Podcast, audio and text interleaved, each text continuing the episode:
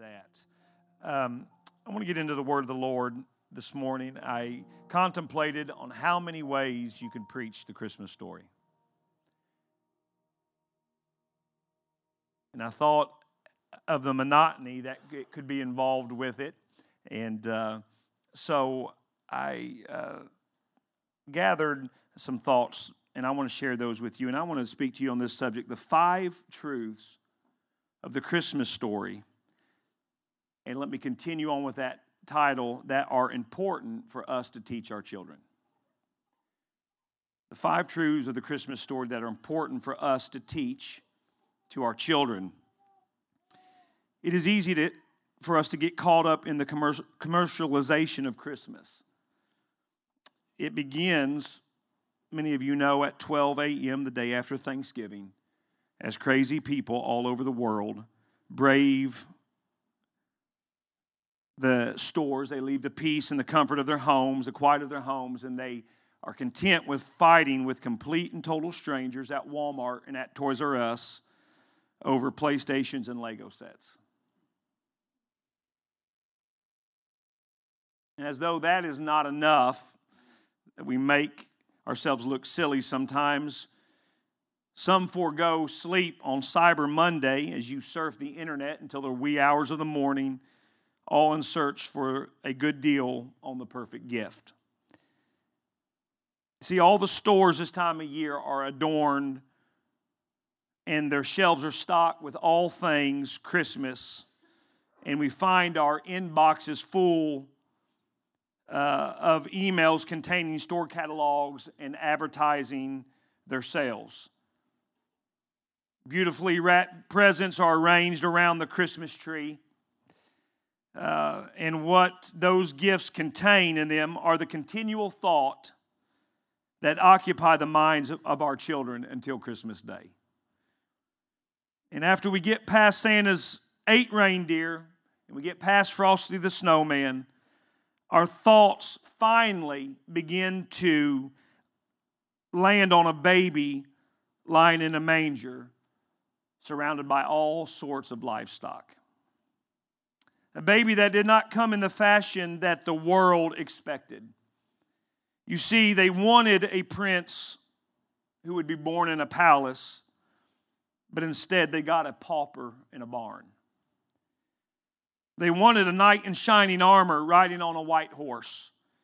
Instead, they got a humble carpenter. When we study the life of Jesus, we will quick, quickly uh, come to the conclusion that he was nothing like what we expected, yet, he is everything that we need. We set the example for all those, or we, he has set an example for all of us to follow. He was a man of no reputation, the Bible tells us, that took on the form of a servant. And as one songwriter wrote, what a strange way to save the world. Yet 2,000 years later, people are still being saved by that same poor carpenter who was born in a stable. And as we approach Christmas Day this next week, in a week from today, it is important, and I want to talk specifically to parents and grandparents. I know some of our youth are in uh, the sanctuary this morning, and, and I hope to say something that will resound to you. And, uh, but I hope to speak to our parents and our grandparents this morning but it is important for us to take this opportunity to share the true message and power of Christmas with our children. Christmas provides a wonderful opportunity to pour the truth of the gospel into the hearts of our children.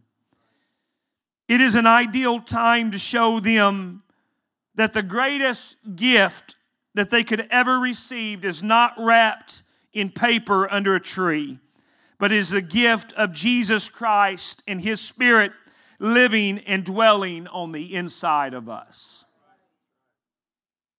There are many ways that we share the power of Christmas with our families, and today I would like to share with you five truths that stand out to me this Christmas about the Christmas story.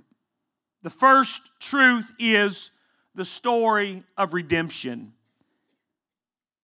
You see, with the anticipation of Christmas Day, we can teach our children the beginning with the story of creation, and we can walk through the story of redemption until we get to Christ's birth on Christmas Day. We could talk about God's promise of a Savior in Genesis chapter 3 and read about his promise to Abraham that he reaffirms all throughout, throughout the Old Testament. We can discuss Moses and the one that is would be greater than Moses that we read about in Hebrews chapter 3. For the word of God says, For this man was counted worthy of more glory than Moses, insomuch that he hath builded the house, hath more honor than the house. For every house is builded by some man, but he that built all things is God. And Moses verily was faithful in all his house as a servant for a testimony of those things which were to be spoken after, but Christ as the Son over his house, whose house we are today. If, if we hold fast the confidence and the rejoicing of the hope firm unto the end. Read the prophecies of uh, Isaiah and look how the Bible points to our Redeemer.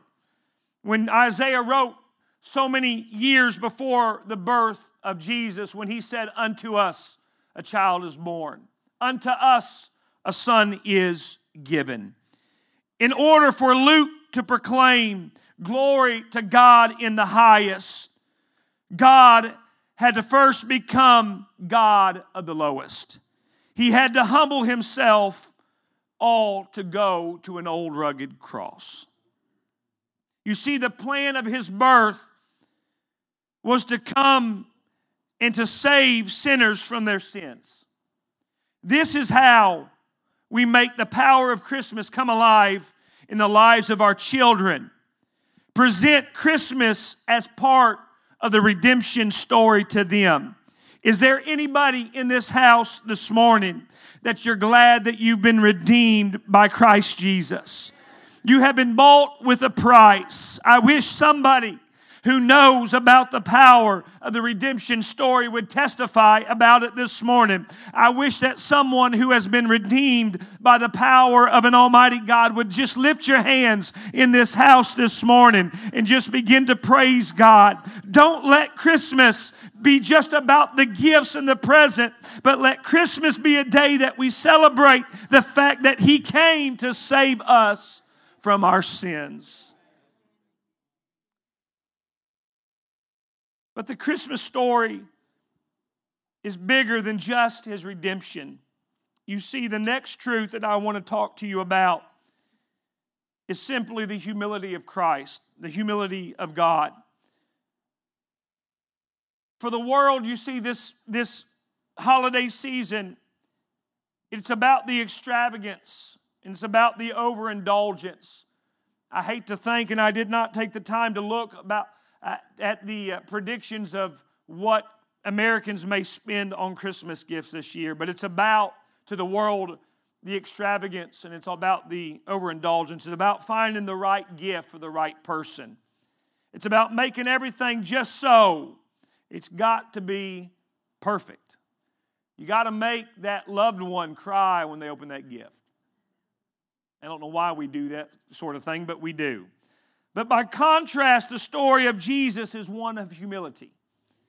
His birth and his life are an example to all of us today of what it takes to be among the greatest in the kingdom of God. Matthew 20, 26 and 20, through 28, but it shall not be so among you, but whosoever will be great among you, let him be your minister. And whosoever will be chief among you, let him be your servant. Even as the Son of Man came not to be ministered unto, but to minister and to give his life a ransom for many. The way that Jesus was born, his parents, his hometown, the very act of enrobing himself in humanity, all were demonstrations of his humility. As I've read, as I've already stated to you this morning, most expected Messiah to live in a palace, not a stable. Most expected him to conquer the Romans, not to be crucified by the Romans. But in all this, Jesus remained humble. Paul tells us in Philippians, let this mind be in you, which also is in Christ Jesus, who being in the form of God thought it not robbery to be equal with God, but made himself of no reputation and took upon him the form of a servant and was made in the likeness of men. And being found in fashion as a man, he humbled himself and became obedient unto death, even the death of the cross. Wherefore God also hath highly exalted him and given him a name which is above every name. Aren't you glad about that this morning? That at the name of Jesus, every knee shall bow of things in heaven and in, in things of earth and things under the earth, and that every tongue should confess that Jesus Christ is Lord to the glory of God the Father. So I want to tell you this morning that in this Christmas season, teach your children and show others the humility of Christ in your life. Let them know how important it is to be humble before the Lord. Let them know how important it is to be just as Christ was, a servant to all men. Show the love of Christ this Christmas season. Show others that it's more than just presents. Show your children that it's more than just receiving gifts under the Christmas tree. There is so much more to the Christmas story than just presents and gifts. And there's more to the Christmas story than just Christmas trees and lights.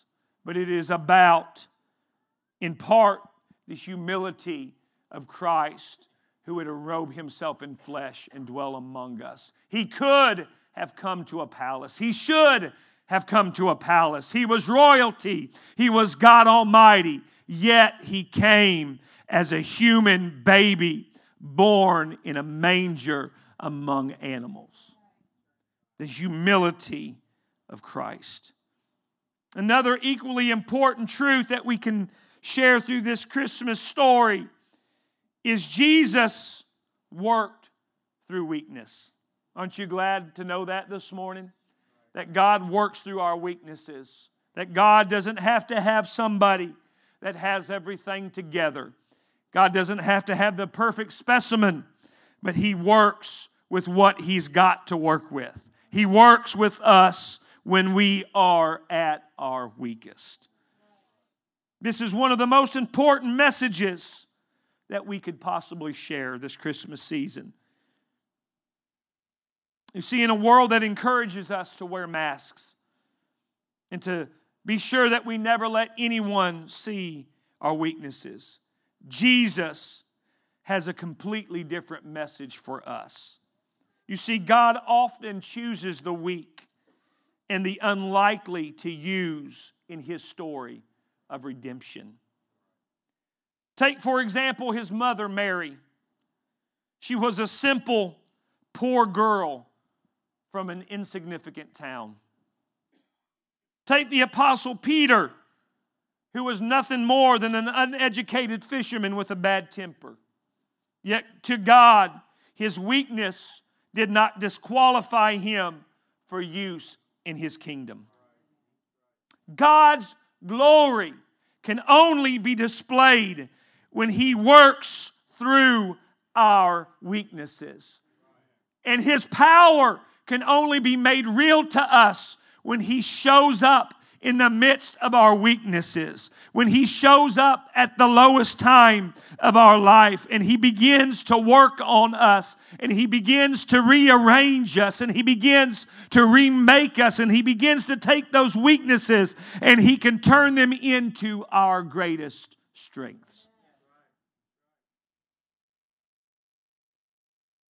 Take a look at your own life this morning. Examine your own weaknesses this morning. And then ask yourself a question Why would God use me? Why would God, Brother Tapia, be concerned with me? After all, I'm quick with my words. I'm swift to anger. I'm have a problem with speaking my mind tonight. And yes, you don't have to wonder sometimes. I do have those problems. But I'm I'm not as good as so and so and I don't have it all together like so and so and I I don't count myself worthy to be used in the kingdom of God. But God his glory, his power is displayed through our weaknesses. This is seen most drastically in Jesus' death when he took our place on the cross. And in his resurrection on the third day, in seeing our victory over sin and death.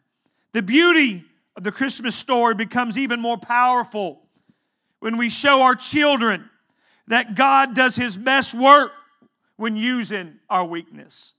When we show our children that God does His best work when we have nowhere else to turn.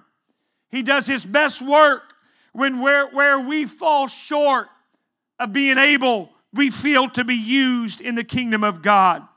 So I ask you today, would you let your children know this Christmas season how dependent you are on God's saving grace? We need to admit that we are nothing without Him. I am dependent on Him as my Savior. We must recognize our need for Him as our Savior. We are absolutely nothing without Christ Jesus. We can do nothing in Him. Our very help comes from Him and Him alone. In Him is our breath, in Him is our very existence. So, this Christmas season, let us not make it about something that it's not, but let's make it about a Savior who is concerned about us, who cares about our weaknesses, and is willing to use us even though we are not worthy to be used.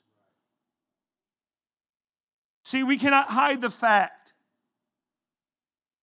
of our imperfection and our mistakes. As hard as we sometimes try to hide our weaknesses from our children, they know and they recognize them. They, they recognize our shortcomings. They know it when dad slips up and does a little bit of yelling at mom across the house when the laundry's not done and he can't find a pair of socks. He knows. He knows when mom and dad are fussing. He knows when dad is, is quick to spout off something at someone who cut them off on the road driving to McDonald's for a happy meal. Hello. They know. They know. They know whether or not we are living the life in front of them. They know us at our very core. And though sometimes we tried to hide it, they see our weaknesses. I want to tell you today, I know that it can be difficult to trust God in our weakness. I'm very aware that it hurts to be vulnerable before God. Sometimes it's painful, the remaking process, the reshaping process. And I know it's hard and I know it's, it's scary sometimes, but I want to tell you that God will work through our weaknesses, no matter how bad they may be. You may say, Well, you don't understand I, what I deal with. You don't understand what's in my life. You don't understand what I did this week. You don't understand how I acted. You don't you don't understand how many times that I lost my temper this week. But I want to tell you, it doesn't matter. God is not concerned with that because He knows that we don't have the willpower to control that ourselves. But God is willing in this season that we celebrate His birth. He's willing to take what weaknesses that you do have, He's willing to take what abilities you do have, and He's willing to use them in His kingdom. He's willing to use them use them so that he would receive all the glory and all the honor. And for some of us, that really has to be true because if God can use us, then he's deserving of all the glory and all the honor. Teach our children that God works even though that we are weak. The fourth truth that I want to share with you today is that God keeps his promises. Is anybody thankful for that today? Aren't you glad that God is a God that keeps his promise? Aren't you think that God keeps his word? Aren't you glad that the Bible says that he is a man that he should not lie? He's incapable of telling a lie. Aren't you thankful that God always keeps his promises? So I want to tell you with that in mind today that if God gave you a word, you can take it to the bank. God will not and does not lie. If He spoke it to you, I don't care if it was 20, 30, 40 years ago, but if He spoke it to you, then you can rest assured that it will come to pass. Don't let it just be about the presents and the food and the family time this year, but let it be about the fact that His Word does not lie. We can begin with the promise of a Savior after the fall and go all throughout the Old Testament looking at God's promise to redeem His people. This was fulfilled in Christ because God never, never goes back on His word. If he spoke it, he will perform it. Isaiah 55 and 11. So shall my word be that goeth forth out of my mouth. It shall not return unto me void, but it shall accomplish that which I please, and it shall prosper in the thing whereto I sent it. This is the beauty of the great redemption story. God promised that He would redeem man when Jesus came. It was the fulfillment, the birth of that baby in a manger in Bethlehem was the fulfillment of that promise. I'm thankful today that I can proclaim to you that God always keeps His word. I'm only 40 years old, but in my lifetime, I can tell you that God has always kept His word. God has always kept His promise. And someone here today needs to rest in the fact that He always keeps His word. If you have an unfulfilled promise, maybe it's an unsafe child, an unsafe family member, but if you have an unfulfilled promise from God, you need to go ahead and stand and reclaim that today because He is a God of His Word.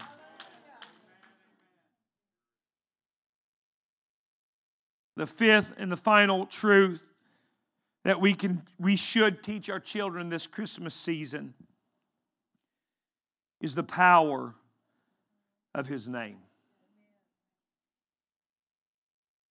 We get so comfortable saying that name that if we are not careful, we can forget what that name represents. There's still power in the name of Jesus Christ. There is power to remit sin in the name of Jesus. There's power to save a soul in the name of Jesus. There's power to cast out devils in the name of Jesus. There's power to lay hands on the sick and they shall recover when we speak the name of Jesus because there is all power and all authority in that name. You see, Jesus was in the plan, was part of the plan from the very beginning. But the Christmas story is when the prophecy began to be fulfilled. Luke 1 30 and 31. And the angel said unto her, Fear not, Mary, for thou hast found favor with God. No better words to hear than that. And behold, thou shalt conceive in thy womb and bring forth a son, and thou shalt call his name Jesus. Jesus, that we celebrate this season, is not just any child, but he is the Messiah. He is a Messiah that is the Savior of the world. The baby that we celebrate this season was not just born to bring gifts to and for a reason for us to give gifts and presents to our families and our loved ones, but that baby was born to save sinners from their sins. I don't know about you this morning, but that excites me.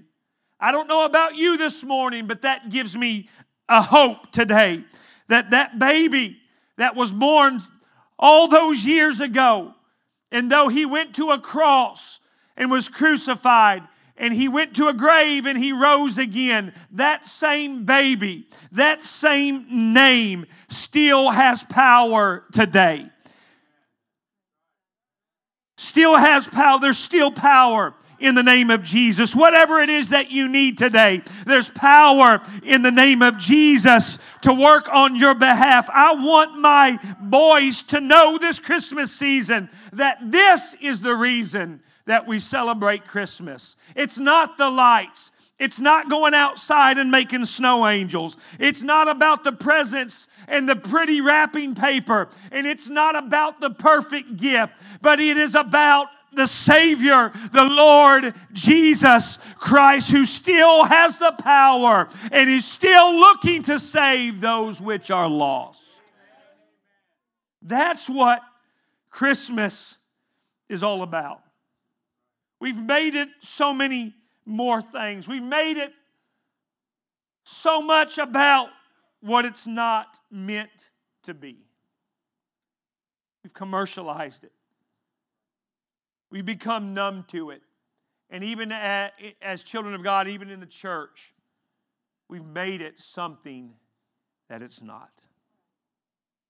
Acts 4 and 12 says, Neither is there salvation in any other, for there is no other name under heaven given among men whereby we must be saved. I'm talking about power of the name of Jesus. Romans 14 11, for it is written, As I live, saith the Lord, every knee shall bow to me, and every tongue shall confess to God.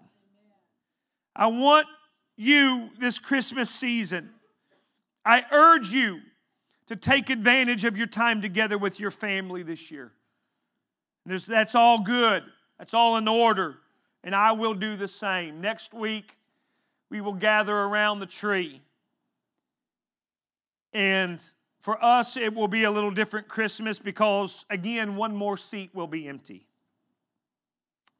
But we'll watch the kids and we'll joy in the kids as they open their gifts, as their face lights up with each tear of the wrapping paper, with each gift open we will celebrate and we will enjoy, enjoy our time together. We will mourn those that are not with us this year. And we will look back to memories of when they were with us. And we will enjoy our time together. And I want you to do the same. But I, I, I want, I want to let my boys and I want to let my family know how important the name of Jesus is this Christmas season. I want to let them know how powerful that name of Jesus really is. Help your children this season to see the greatest gift that they could ever receive uh, is not wrapped in paper. But Jesus is the greatest gift that they could ever receive. And it is the greatest gift that we could ever share with others. He is the reason that we are here this morning. We came to worship and to celebrate a Savior. See, Jesus is in the house today because the Bible tells us that He inhabits the praises of His people. Just like the wise men in Matthew chapter 2.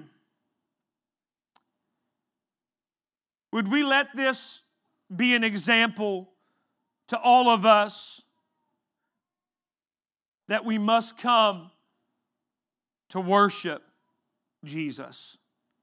Just like the wise men came to worship him, we too should worship him this Christmas season.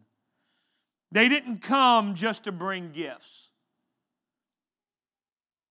Although that was how they worshiped, that was part of their worship, but they traveled many, many miles, perhaps many days on foot and on camel because they heard that a Savior had been born.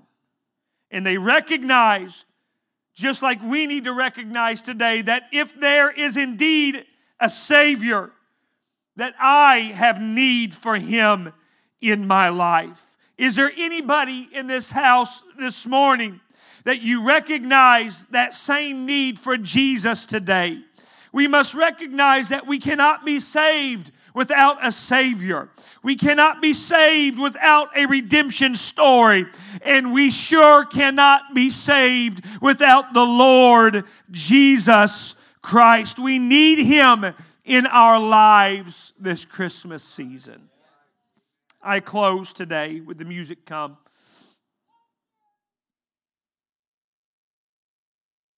You see, this is what I do know. There's many things I don't know. You'll never, ever hear me say that again. I, I've got my boys convinced, convinced that I know everything. But there's not so much truth in that. But here's what I do know His word says to worship Him in spirit. Come on, Bible scholars, and in truth. But when I come to this house this frigid Sunday morning,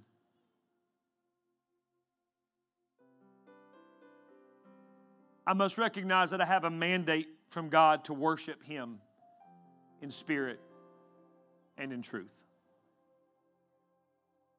Is there anybody here today that's thankful that you have the truth? Come on, is there anybody in the house that is really thankful that you have the truth? Is there anybody that's thankful that you possess the name of Jesus? That that name has been applied to your life? Aren't you thankful for truth? Aren't you thankful for the name of Jesus? His word says, enter his gates with thanksgiving. Are you thankful? Then enter his gates with thanksgiving and enter his courts with praise. Be thankful unto him and bless his name. You see, I have an obligation because I realize, for the newcomer, I realize something. And the older I get, the more that I realize it. And that is that I am nothing without Him. You see, I don't care how talented you are. I don't care how many instruments you can play. I'm not concerned with how good you can sing.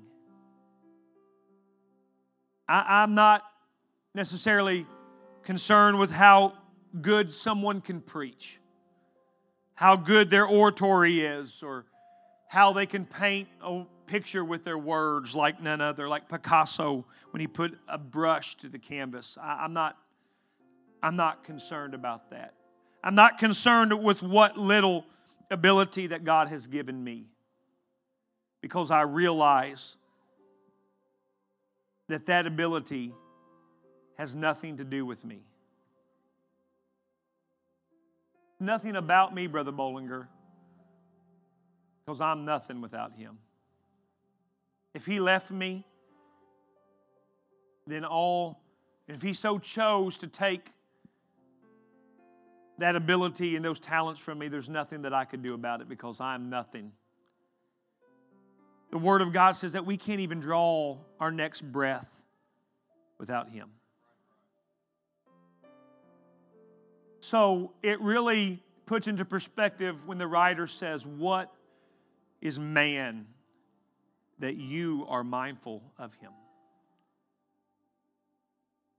So I ask all of us in this room today, who are we that God would be mindful of us? Who are we that God would enrobe himself in flesh, dwell among us? And eventually give his life a ransom for me. I have an obligation, as I've already stated, because I am nothing without him. But that isn't the only reason that I worship him. I don't only re- worship him just out of obligation and just because I have a mandate. But another reason that I worship him and here, mom, dad, grandma, grandpa, here's where I want to hit us right between the eyes today. Would you allow me to do that? Would you allow me that liberty today? The other reason I worship him, because his word said, train, train up a child in the way he should go, that when he is not old, he won't depart from it. Train up child in the way he should go. At the top of him when he's old. Now, I've shared this with some. I think I had a misconception growing up that if we were to train our children, we teach them about the things of God, that they would never leave. That's not, that's not accurate we see that. That's not accurate. Just because someone who lives for God and their children have walked away from God does not mean that they did not teach them. Can I get a witness today? Does not mean that whatsoever. But that scripture simply means that when we train them, when we bring them up, when they're old, I wish it read like this train up a child in the way he should go, and when he is old, it will not depart from him. That's what I wish the scripture said. Because the truth is, they may walk away, but what you have taught them will stay with them for the rest of their lives. What we teach them is how they're going to react in the hard times. How we teach them to be and how to react in the face of adversity is teaching them for the rest of their lives.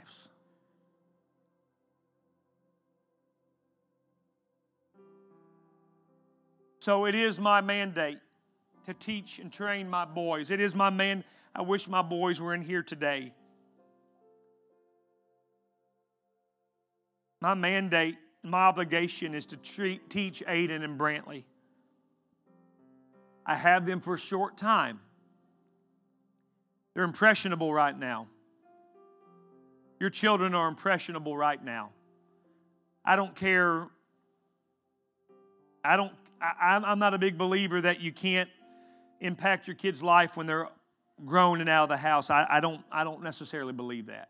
I know I do believe that they're more impressionable at a younger age.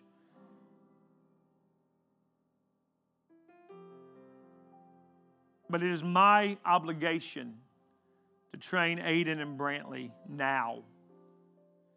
I want them to know that their dad isn't just a preacher. I want them to know that their dad is not just an assistant pastor. But I want them, I want Aiden and Brantley to grow up knowing that their dad is a worshiper. I want them to see dad at church with his hands lifted. That's why I do what I do. That's why I sing my heart out. When there's so many other more talented singers than I, that's why I do my best service after service. That's why when I sit down on the drums to play, that I do my very best with the ability that God gave me. No, it's not to be seen. No, it's not for a compliment. But I got two sets of eyes that are watching everything that I do. I've got two sets of eyes that belong to two beautiful boys who, for some absurd reason, want to be just like dad when they grow up. I got two boys that already say, Dad, I want to be a preacher. Dad, I want to play the drums just like you. Dad, I want to sing just like you when I get older. So I realize my obligation that when I come into this house, and not just in this place, I'm not just a worshiper when I'm at Christian Life Church, but I'm a worshiper when I'm at home. That's why I lay down at night with my boys and we pray and we go to God and we ask that God would cover us and we ask that God would protect us and God, let our lives reflect you. That's why I do what I do. Because I'm training my kids. This Christmas season, let us first realize that weight. And I and you may say, "Well, I'm here. I'm just a grandparent." Listen, grandma and grandpa, you still have an effect on your grandchildren's lives. And let me tell you this, as a parent, we welcome your influence in our kids' lives. We really do. We really do care that when we send them over to your house that you don't give them Pepsi and chocolate. Hello. We really do care that you're being a godly example to our kids. Stand with me today. That's why. So, in this Christmas season, let's remember that. Let that weight rest on our shoulders today. Let that weight impact us today. And let's gather this next week. Let's gather our children around and let them know it's not about the presents. You know, somebody impacted me and I'll share this and I'll, I'll shut up. Somebody impacted me online this week. My wife said, You've got to see this. You've got to, you've got to see this. And it was a denominational preacher, and he was preaching at a big, massive church. And he said, he said, I remember a day, I remember a year when we didn't have any money. And it, we didn't even know if we were going to able be able to buy our kids gifts that year. And he said, So I was praying, and I was, he said, I was actually angry at God, and I, I was saying, God, I'm not even going to be able to buy gifts for my kids.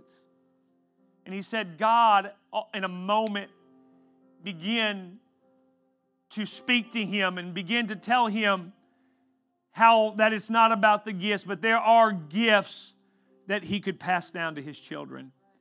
And he said, So that year, he said, I started. He said, I did it with all my kids and I did it with my grandkids. He said, I gathered my kids around and I gave them a gift from dad. And that gift was imparting a spiritual gift to them. He said, I grabbed one child and I set him on my lap and I prayed and imparted the gift of leadership. I prayed for another one and imparted the gift of a servant. You get where I'm going with this today? This Christmas season, impart something to your kids that they will never, ever forget. Make it about what it truly is this morning. Would you lift your hands all across this building? Come on, would you just begin to lift your voice and would you begin to give God praise? Come on, would you begin to worship God in this Christmas season? Would you, come on, I wish I could hear your voice today. I wish I could hear the voice of some moms and dads. I, I, I wish I could hear the voices of some grandmas and, and grandpas as you begin to praise God in this Christmas season, that as you begin to, to magnify God in this, in this Christmas season. It's not about gifts. It's not about presents, it's not about lights. It's about a Savior. Oh, come on. Would you cry out to the Lord this morning? Would you lift your voice?